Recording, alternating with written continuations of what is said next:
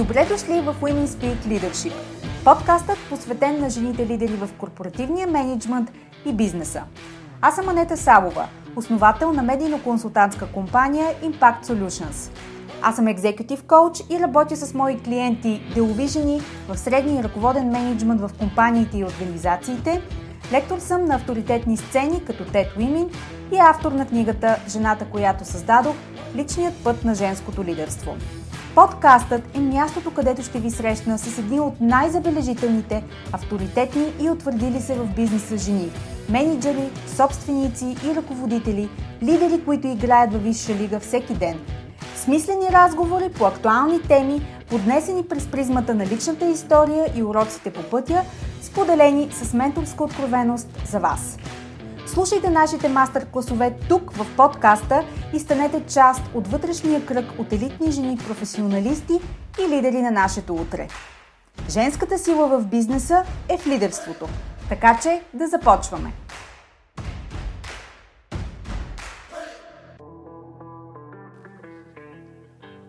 Здравейте в новия епизод на подкаста Women Speak Leadership, единственият български подкаст, посветен на жените ръководители и лидери в бизнеса. Днешният епизод достига до вас, след като телепатичните аури на мен и моят гост най-накрая се напаснаха. Трябва да ви призная, че рядко страдам от скруполи спрямо моите гости, за да ги чакам да им се освободи време и да участват в подкаст. Обичайно те създават това време и даже му се наслаждават. Обаче с гостенката ми днес имах задръжки. И отлагах, може би, няколко месеца да я поканя, защото познавам отблизо програмата й.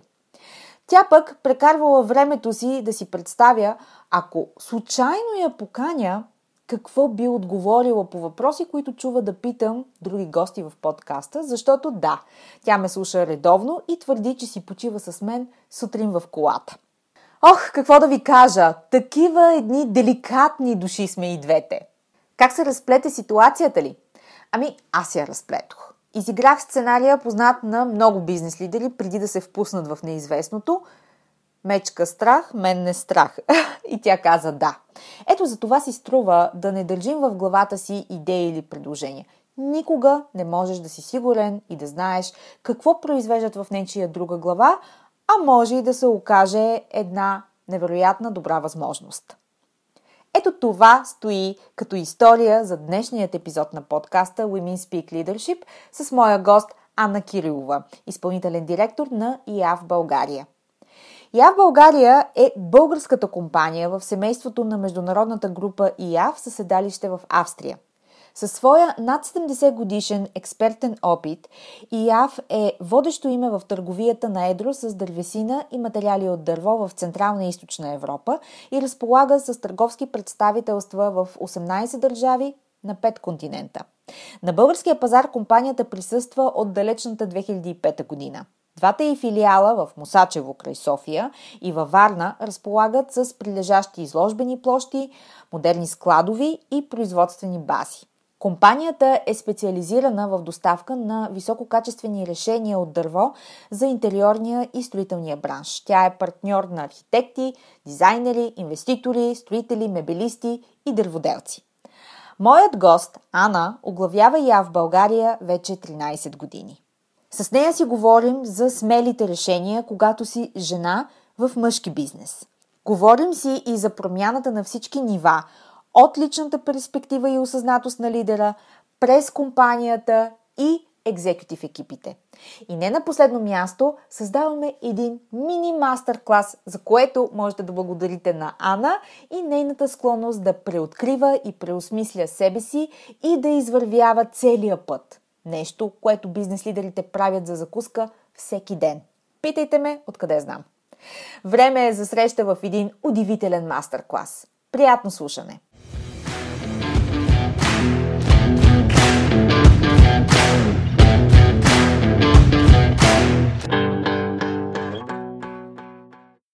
Анна, добре дошла в подкаста, посветен на жените лидери в бизнеса Women Speak Leadership. Здравей, Анета, благодаря за поканата. Сега, след като дадох шанс на нашата телепатия, най-накрая си тук в подкаста, вълнуваш ли се да си от другата страна, не в ролята на слушател? Разбира се, да се вълнувам, защото много често слушам подкастите и в общи линии съм в тренда, т.е. всичко, което излезе, веднага, веднага слагам слушалките. И всеки път всъщност се замислям какво би било да бъда от другата страна. Така че сега много се вълнувам аз да бъда от другата страна и да, остава истинско вълнение у мен. много се радвам, че ще се задем заедно днешния подкаст епизод, защото искам да си говорим за промяната, която в последните две години със сигурност се оказва едно от най-постоянните неща. Преди това обаче искам да си поговорим малко за теб. Как се озова в ИАФ и как спечели доверието на собственика на групата, че именно ти си човека, от който той се нуждае в България? Това е, може би, една от най-разказваните истории от мен, тъй като аз се озовах на интервю в Австрия за съвсем, съвсем различна позиция и поради стечение на обстоятелствата се оказах на обяд при собственика господин Фришайс, заобиколена от непознати хора а, в една прекрасна къща. Като минаха половин час или там 40 минути от началото на запознанството ни, той каза, всъщност госпожо Кирилова, вие какво правите тук в, в, в Австрия? И аз му казах, че съм дошла на интервю. И дори му казах за каква позиция съм дошла. И той каза, о, чудесно, вие сте назначена. Бъдещият ми колега реагира и каза, господин Фишай, това е решение, което аз трябва да взема. И той казва, е, като няма вече решение за взимане, аз го взех. И всъщност така започнах а, работа за, за фирма Фришай. На 40-минутна среща, превърната в обяд, която дори нямах представа, че ще бъде интервю, но да, така се случват някои неща. Може би те са имали представа, че е интервю, но са те поставили в тази среда и в тези условия, за да те видят в а, извън условия работни, как, как би реагирала, но ти по никакъв начин това не те е притеснило. Ами, всъщност те хубавите срещи се случват, за мен поне се случват извън офиса, така че може да. би това е само първата от тях. Да. Така ми тръгна. Хубаво напомняне за всички, които тук насетне наемаме хора, да, да си спомним от тези конструктивни обяди. Добре, искам да те попитам, любопитно ми е да споделиш своите наблюдения върху един феномен, който аз често срещам до ден днешен. В компании, в които собственици са от държави като Германия, Австрия, Холандия, въобще в западния свят, културата в тези компании обичайно е доста консервативна. Същевременно, а, вие имате подчертано доминиращо женско присъствие на управленските нива в дъщерните дружества в Централна и Източна Европа. Кажи ми повече за тази формула и как се усеща тя, въобще какви резултати дава на групово ниво? Преди 13 години, когато започнах работа в този култов ден и този невероятен обяд със собствените на компанията, аз бях една от двете жени ръководители в дъщерните дружества. Като при интернационалните ни срещи се усещаше различното отношение, тъй като ние бяхме две с 15 колеги. И със сигурност това, което изначално години наред на мен ми правеше впечатление, беше това, че колегите работят и всъщност изявяват себе си през съперничеството между си и тъй наречените аз действия. Аз направих това, аз направих онова, в моята държава аз свърших нещо. А, ние с теб всъщност сме говорили често за това как жените и мъжете подхождат по отношение на повишение, заплащане, признание, видимост. И всъщност тогава ние двете имахме почти невидимост. Не само, че липсваше видимост, а бяхме в една невидимост. Но с течение на времето ръководството на компанията забеляза разликите в това как се управлява една, мога да го кажа, женска държава и мъжка държава. И всъщност в последните години заложиха изключително силно на това да избират жени ръководители. Като може би няма да те изненадам с това, което ще ти кажа, е, че жените в нашите държави всички бяхме назначени в условия на криза но наистина много сериозни кризи за предприятията в, съответните държави. И в един разговор с моя пряк ръководител, той ме пита на казва, защо започна изобщо работа при нас, тъй като аз имах доста, доста уютно подредена работа преди да започна в ЯС. И това, което аз тогава му казах и все още усещам за валидно е само жена може да се качи на потъващ кораб и да започне да го спасява. Така че това, което аз виждам и като разлика при колегите ми и с останалите данни, с които ръководим държавите, изобщо не говоря за професионализъм, говоря единствено и само за едно по-различно отношение към хората, с които работим, а именно това, че жените подхождат към хората, с които работят, по-скоро като към човешки същества, не като а, ресурс за работа. И това се вижда в резултатите, нали? Точно така. Да. Това е много ясно видимо и според мен дори много бърз поглед върху държавите, дори сега в, в тази динамична обстановка, можеш да си направиш изводите къде ръководи жена. Не говоря само за постигане на финансовите цели и резултати, говоря за екипност, говоря за консистентност на екипите, говоря за а, изграждане на силни организационни структури, така че със сигурност това е разпознаваемо и дори на пръв поглед. А колко трудно е за теб и за твоите колеги дами, или може би колко лесно, е да си жена в бизнес, който е подчертано мъжки, включително и в България? Ти знаеш, че т.е. аз работя в, в бизнес, който се занимава с дървесина, така че предизвикателството е двойно по-голямо. Така или иначе, аз смятам, че жените и мъжете са равни, но не е равнопоставени. Ние сме лидери на тези позиции и всъщност нашата отговорност първо е да създаваме благоприятна среда за развитието на нашия бизнес, както и на служителите ни. Така че патриархалните стереотипи напоследък забелязвам напоследък последните 5 до 10 години забелязвам, че като цяло са отхвърлени и от жените, и от мъжете. Ще ти разкажа една история, която всъщност мен ме замисли какво да избера да нося рокля или панталон в моята работа. Преди години на 1 март имахме казус с наш партньор и след цял ден водене на телефонни разговори и преговори, в крайна сметка в късния следобед намерихме решение, което да е за щастие уин за двете страни. В края на деня на 8 март на женския празник този човек ми благодари по телефона и ми каза, Ана, имаш по-големи подки от повечето партньори, с които работим. Затворих телефона и се разплаках, защото всъщност моето колебание беше, аз сега празнувам и 8 марта в ролята си на жена и всъщност съм повече като мъжът лидер, ръководещ тази компания в нашия бранш, работещ с дървесина и така нататък. Те в края на деня на 8 марта се разплаках и наистина не знаех аз как да се чувствам точно. Но после си дадох сметка, че със сигурност ще има роли, в които ще нося панталон и ще доказвам себе си през а, а, дори, как да кажа, през твърдост на характера и после съответно ще има и моменти, в които хората няма да имат нужда от този тип ръководене, а по-скоро ще имат нужда от това да имат подкрепа, да, чу, да бъдат чути, да бъдат разбрани, да работя с емпатия. А, така че да, на този 8 март с а, последното а, така за деня поздравление, защото избрах какво да бъда, така че да. Хубаво е, че като жени можем да, да сме флуидни и да имаме лукса да живеем във време, в което да можем да изберем какви да бъдем в различната роля, в, различния, в различните обстоятелства, в различния тип комуникация. Така че тази флуидност определено ни дава предимства, бих казала. Искам да те попитам, кои са твоите точки за изграждане на доверие Именно сега, нали, говорим си за една такава среда, която е доста изискваща, особено от жените в нея.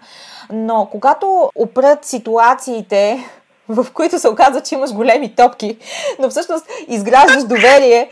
А, как се случва това? Имаш ли си някакви конкретни модели, правила или изпитани начини, които ти помагат? Аз си мисля, че съм подготвена за всякакъв вид срещи, тъй като пак казвам, че нашия бизнес е доста особен и съм се срещала с а, доста партньори на фирмата, които са от старата генерация, за които първите 20 минути от срещата всъщност те гледат с изключително недоверие, само единствено защото си жена. през всички тези 13 години мисля, че съм натрупала доста опит, но едно посещение в Китай преди 3 години, преди корона кризата, всъщност ме постави в много неочаквана за мен ситуация. Бяхме на посещение в един завод и имахме възможност да прекараме целият ден там, като, като визитата ни започна с обяд. И на този обяд имах възможност да говоря с директора на, на въпросната компания и фабрика. Обсъждахме позицията на жените в Китай тъй като Китай има един много по-различен, една много по-различна динамика и по-различен начин на работа. Обсъждахме жените, дали, дали те получават лидерски позиции, как се справят те в бизнеса, как са поставени, как са възприяти. И всъщност разговорът беше много приятен до момента, в който ние не отидохме в фабриката и аз започнах да задавам въпроси, които бяха по същество, свързани с продуктите, от които се интересувахме. През цялото време директора слушаше въпросите от мен и всичко, което беше по същество, дори по въпросите, които аз бях задала, той се обръщаше към моя колега, гледаше го в очите и му разказваше на него. Mm-hmm. Тоест, той в нито един момент в, наш, в нашия професионален разговор не можа да ми даде шанс да, да бъдем на едно ниво и да говорим по, по бизнес. И слушваше ме изключително старателно, с много внимание, с изключително уважение, но отговорите а, бяха адресирани към моя колега. Какво ти даде сила тогава да издържиш на тази ситуация? Ами, аз бях отишла там по работа, а не за да ме оценя аз жена ли съм, не съм ли жена, добър да. или лош ръководител съм. Така че пазих самообладание единствено и само по същество и по това, че бях там да си свърша работата. И в общи линии, въпреки че не бях подготвена точно за такава среща и за такова отношение, а, преговорите минаха изключително добре и съответно те станаха наш партньор за известно време. Да. И, и може би това всъщност ми е давало устойчивост през годините да, да държа по същество, а не по това, кой каква оценка дава, дали, дали сме с рока или дали сме на токчета. Мисля, че съм споменавала, но аз съм се оказвала на строителен обект, качена в лопатата на багер с рокля и стокчета, защото имахме технически проблеми, трябваше да се оцени ситуацията. Така че, да, със сигурност за много присъстващите беше забавна ситуация, но за мен тази ситуация беше по същество. Имаме проблеми, той трябва да бъде решен. Да. Безкрайно ценната ни способност да изолираме излишния шум се проявява дори в дори и в тези едни ситуации. Сега, а, искам да ти кажа, че не знам дали съм ти споменавала, но може би ще ти е любопитно да разбереш, че аз обожавам предавания, в които има дървари и физическа работа. Сега, това прозвуча не по начина, по който искам да прозвучи, затова сега ще поясня, че да няма грешни заключения.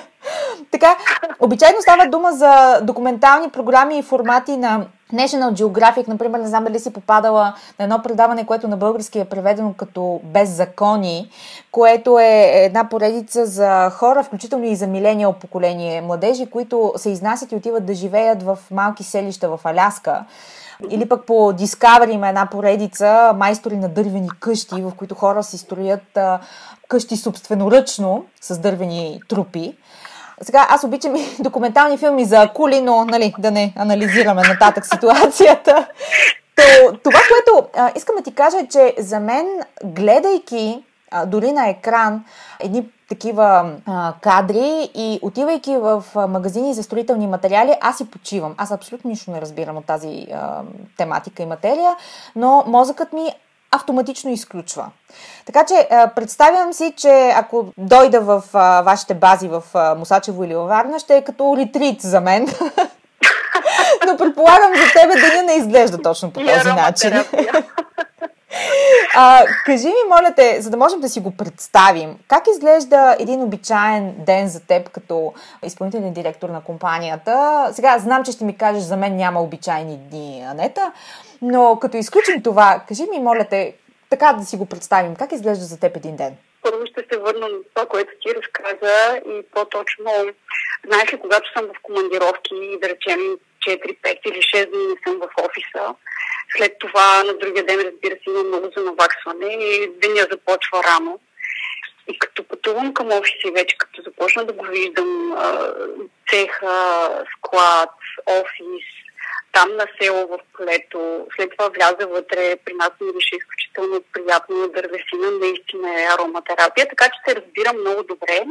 Да не говорим за това, че съм имала щастието да последявам как се вдига една къща от нулата, изцяло изградена с дървен материал, така че наистина е магическо. А, и те разбирам, когато видя как а, един материал стоял просто някъде в склада, бъде положен в една къща или сграда, или каквато и да била постройка, наистина за мен това е, това е много опиятно действащо. Така че разбирам напълно твоя фетиш ако мога така да кажа. А иначе на въпроса какъв е един обичайен ден за мен, ами от 100 метра спринтове до 100 км ултрапланински маратони. Като цяло в годините се научих да, да ценя издръжливостта защото си давам сметка, че в последните 13 години буквално всеки ден работя за нова компания. И за да, за да поясня, че не съм в консултантския бизнес, а си работя за една и съща фирма от 16 години, наистина мога да кажа, макар че сега може би объркано, че фокуса на всеки един ден е различен. От това да влезем в 15-минутна среща, която поради стечение на обстоятелствата да се обърне в стратегическа среща, през това да, да имаме ежедневните предизвикателства, особено в последните две години, да решаваме бързи ситуации, да гасим пожари, през това да си говорим и да си мечтаем какво би било бъдещето с основния екип. Така че всеки ден наистина е различен и понеже аз обичам предизвикателствата и всъщност много бързо ми наскочава, може би това е една от основните причини, поради която аз 13 години отивам с желание на работа. В началото на разговора ни казах ти, че ще си говорим за промяната и мисля, че вече е време да я вкараме, особено предвид момента, в който записваме а, нашия подкаст. За всички, за всички бизнеси, особено за хората, които са в твоята роля, въпросът за управление на промяната е може би един от тези, които са им на дневен ред системно, постоянно, ежедневно. Кажи ми а, за усещането за това промяната да се случва едновременно и навсякъде. Как се управлява един такъв процес? Знаеш ли, първо ми е било интересно, твоите събеседници на кое ще кажат, това е много добър въпрос. Защото за всеки това е много индивидуално, така че това е моя много добър въпрос. Стъпвайки на теорията на, ха, за, на, за хаоса, така, така ще започна, едно малко действие може да породи сериозен импакт по веригата и във времето, който да промени или да предостои цялата система, което при мен е ежедневно. Вярвам, че и при много други хора е така. Ние нон-стоп се променяме ежедневно, все, дори всяка минута, кога това е волево, кога не е толкова. Но при нас или по-скоро при мен а, промяната започна отвътре. Това започна с... Аз нямам такива годишни оценки на това какво съм постигнала и как съм го постигнала, доволна ли съм, не съм ли доволна. Но а, имаш един период на одит за това какво извървях до тук, какво свърших и какво не свърших. И всъщност това доведе до множество последващи въпроси и действия от моя страна. И всъщност първият въпрос, на който аз исках да си отговоря е каква е разликата между менеджера и лидера. И всъщност какви потребности у мен би задоволила такава промяна от един менеджер на едно дружество да се превърна в лидер, човек, който да вдъхновява хората, с които работи, да започне да ги развива.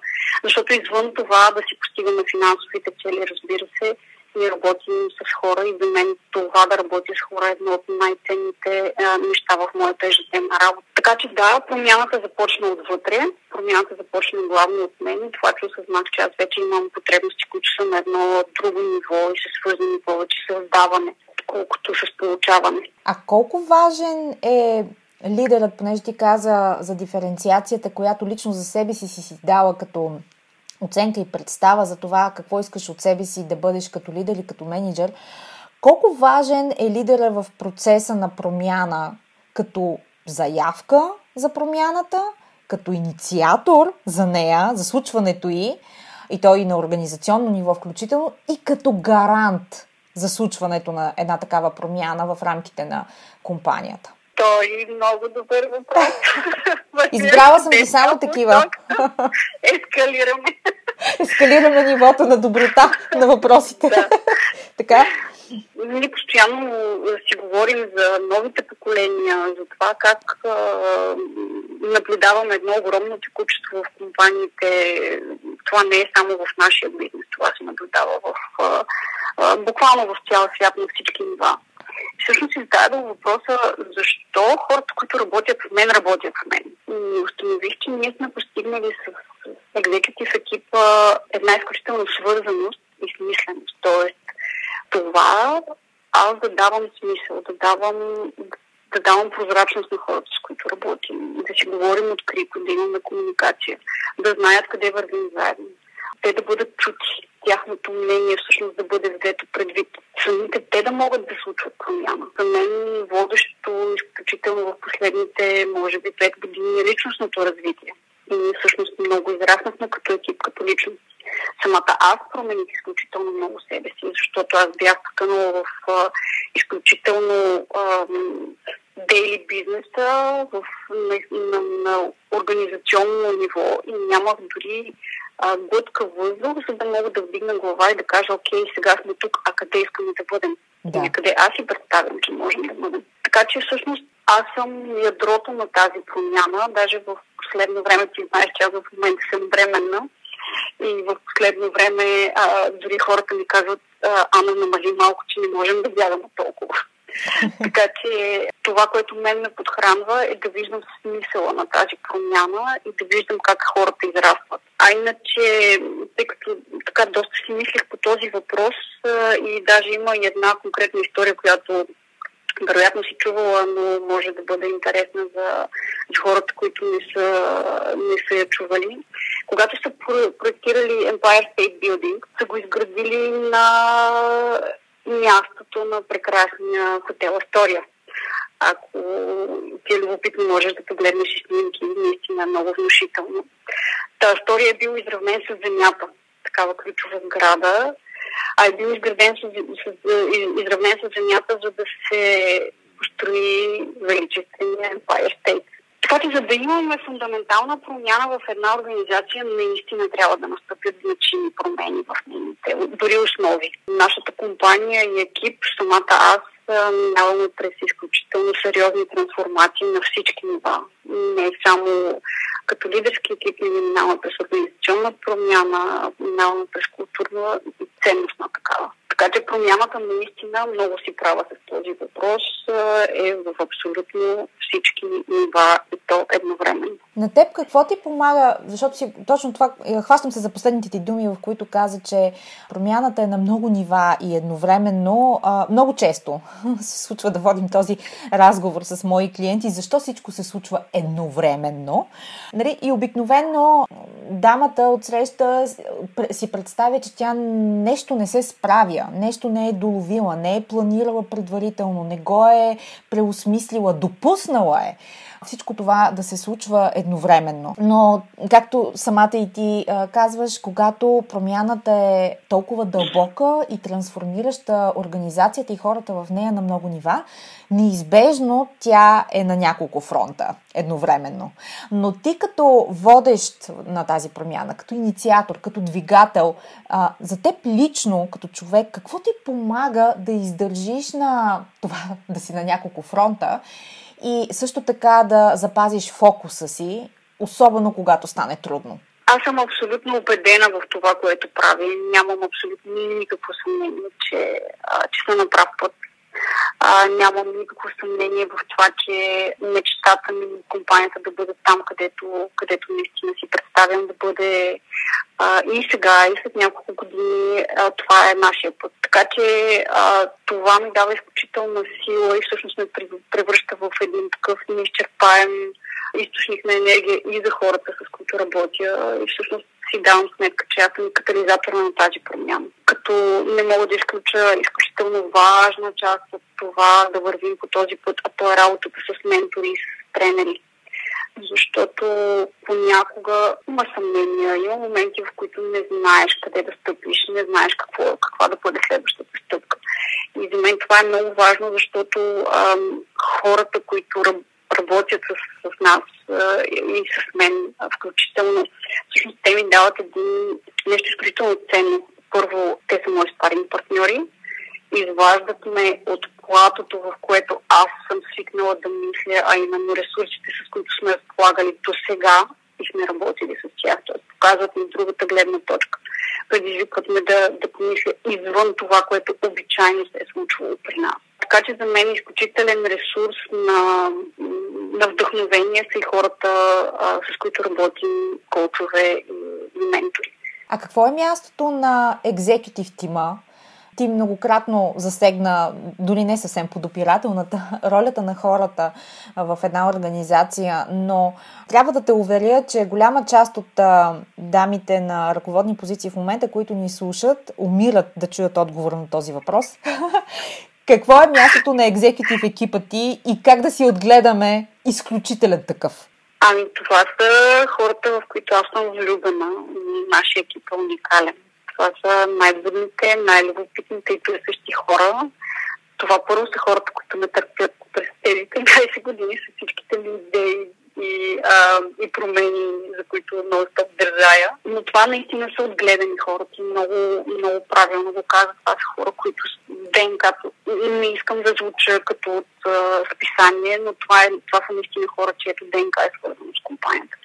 В много, много от колегите това е първата им работа, те все още са при нас. Дори а, вчера видях а, бивш колега, а, с който сме работили около 5 години и който избра друг професионален път за себе си, тъй като бях компанията на баща ми. Той толкова се зарадва, че се виждаме.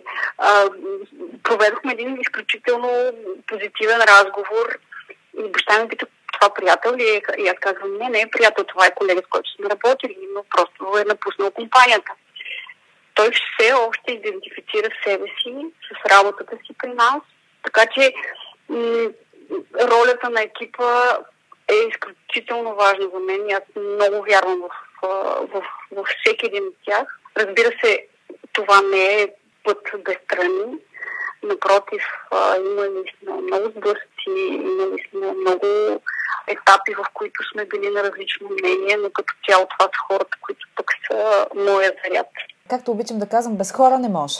Няма и да може. Не, няма да можем без хора, да.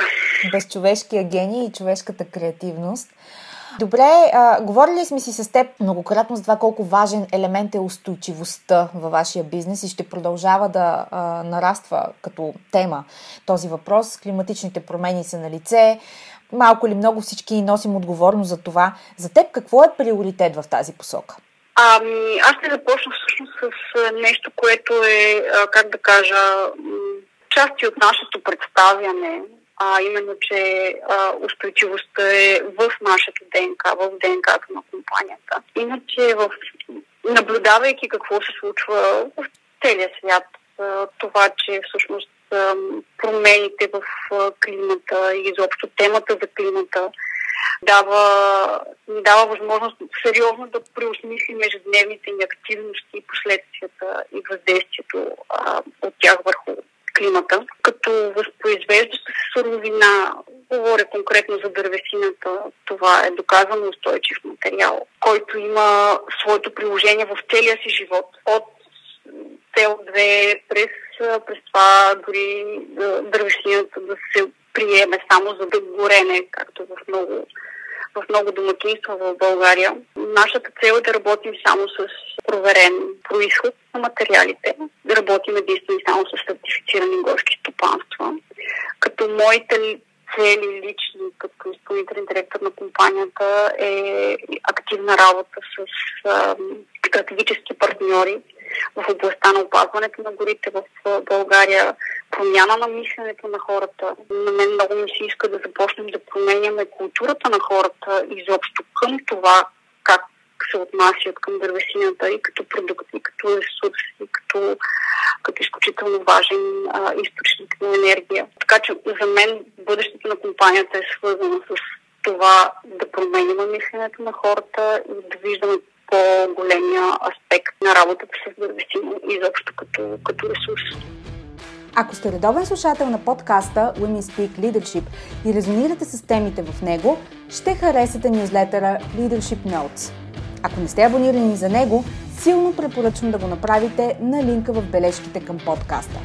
Така ще разберете защо едни от най-талантливите, брилянтни професионалисти и забележителни жени в менеджмента редовно, тихо и без излишен флъв отварят и четат всеки имейл, който изпращам. Те имат нужда от смислени разговори, перспектива и различна гледна точка към ежедневните реалности на менеджмента и лидерството. За тях е интригуващо, освобождаващо и обнадеждаващо да намерят конкретика, практичност и насоки за работата си и за себе си лично. И всичко това от някой, който е бил на тяхното място и може да ги разбере. В този нюзлетър периодично споделям забавни behind the scenes, аргументирана лична позиция по въпроси от бизнес средата и ценни насоки, които да приложите незабавно. Абонирайте се и обещавам, това ще са имейлите, които не просто четете, а които чакате с нетърпение. Ана, искам да си поговорим сега за другата половина от теб, жената.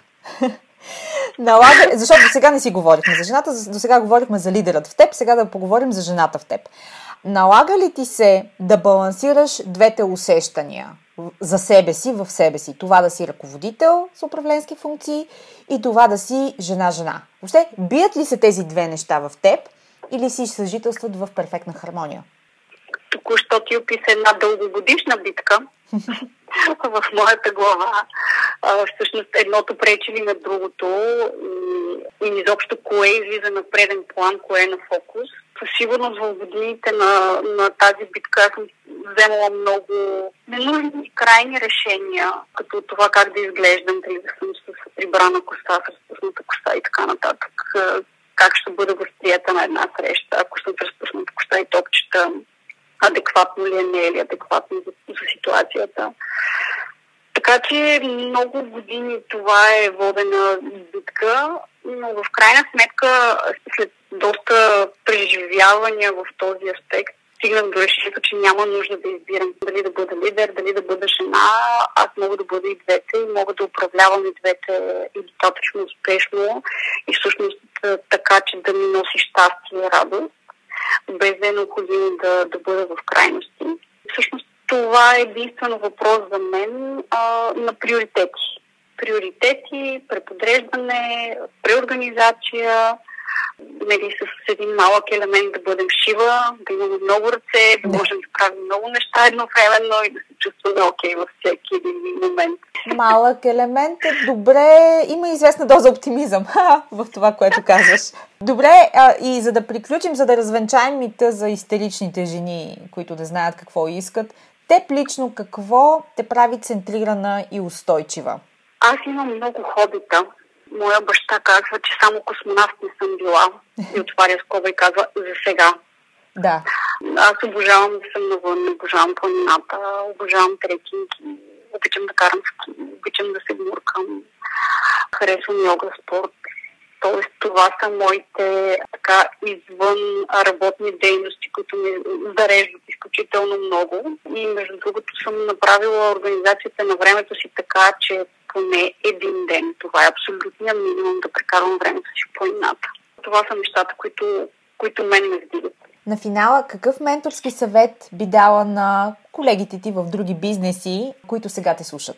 Този въпрос е труден. Само този? Защото...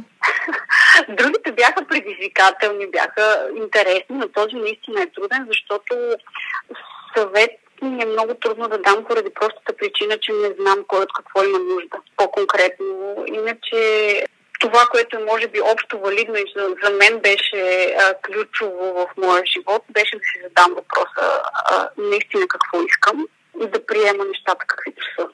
Тоест да приема, че няма да съм перфектна в много моменти, да приема, че моя ден също е 24 часа, че не е нужно да бъда навсякъде по всяко време за всеки. Така че да бъдат, да бъдат щадящи към себе си. Добър съвет. Връщаме се след малко с кръстосания е огън, на който ще те подложа. О, да, подготвям се.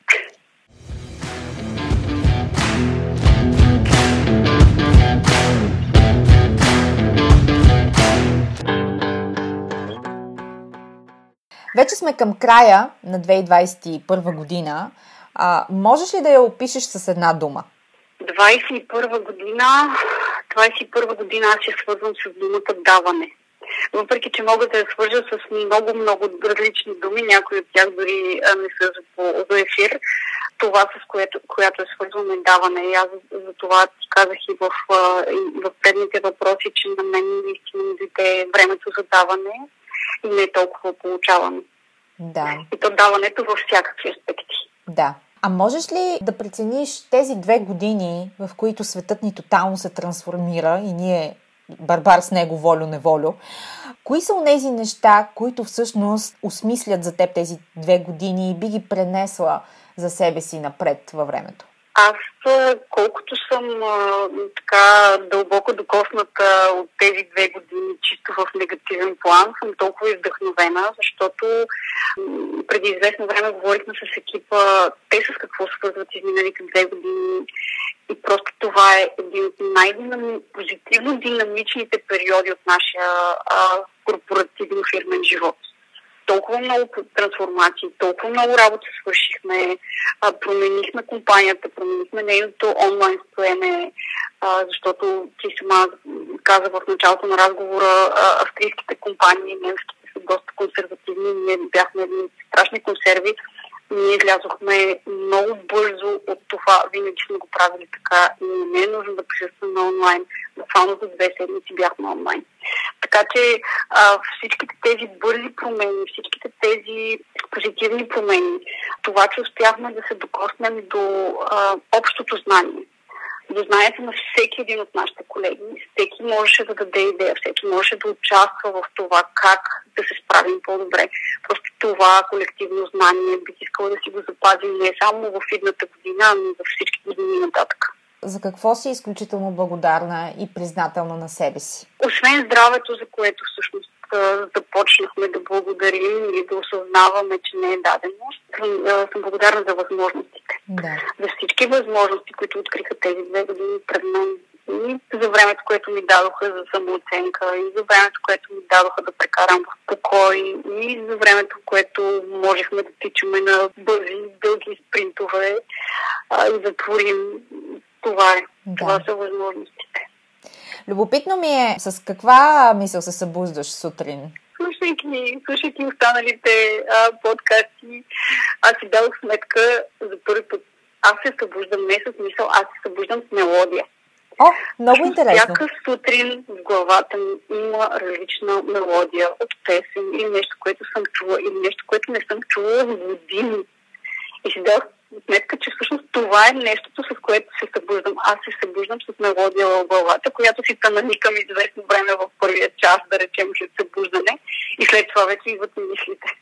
Ще е много интересно, може би за теб, а може би и за с който ще го споделиш, да си направиш един експеримент и да записваш във voice recorder си, например на телефона, всяка сутрин мелодията, която си те наникаш и да видим за един период от време какъв репертуар ще изкараш.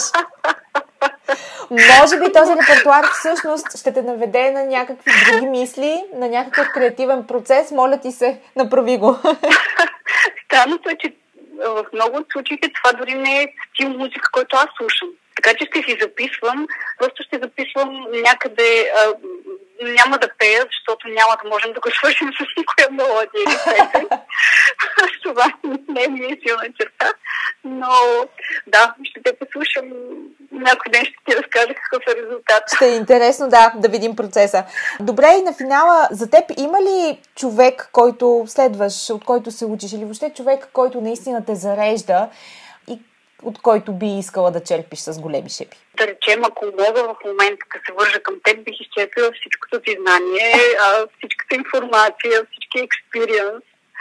Но извън това, всъщност имам много учители и ако имаме време, само съвсем кратко ще вметна, преди месец и половина бях, в, бях на почивка извън София в едно село и нашия хазяин, мъж, но, но той няма пръсти на ръцете си. Mm-hmm. Не съм навидала в подробности дали е а, инцидент, дали е така е порождение. Но този човек кара кросов мотор има път на помощ. Там си е изградил къщата, в която бяхме на гости. Заклет планинар. И си дал сметка, че всъщност няма нищо невъзможно. И че единствените ограничения са в а, нашите глави. Говорите за учители, от него също се научи. Научих се, че всъщност няма нищо невъзможно, свързано с желанията на хората. Да. Дори да има физически проблем. Срещите, заради които настръхваш просто и ти обръщат представите. Да, даже а, тъй като го попитах за посоката за една разходка, той с прекрасен почерк ми написа къде да отида, направи ми скица и ми написа точно кое място след кое следва, на къде да завия наляво, на къде да завия надясно. И тази бележка си я пазя в колата.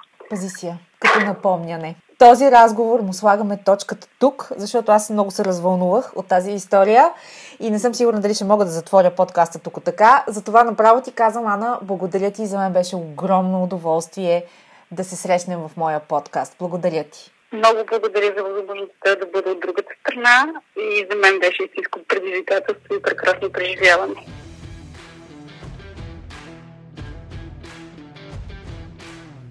Благодаря ви, че слушахте този епизод. Подкастът Women Speak Leadership е единственият български бизнес подкаст, място за професионални разговори с едни от най-значимите и утвърдили се жени в корпоративния менеджмент на компаниите и организациите, които споделят с менторска откровеност своя път, уроци и изпитани модели за растеж и лидерство. Ако този епизод резонира с вас и вашата адженда – ако ви е донесъл полезни прозрения и практически насоки, които да приложите незабавно в работата си, споделете го с други жени от вашия калибър, които имат нужда от разговори на професионално ниво. И нека бъдем заедно в този сплотен вътрешен кръг от жени лидери от ново поколение. До нови срещи!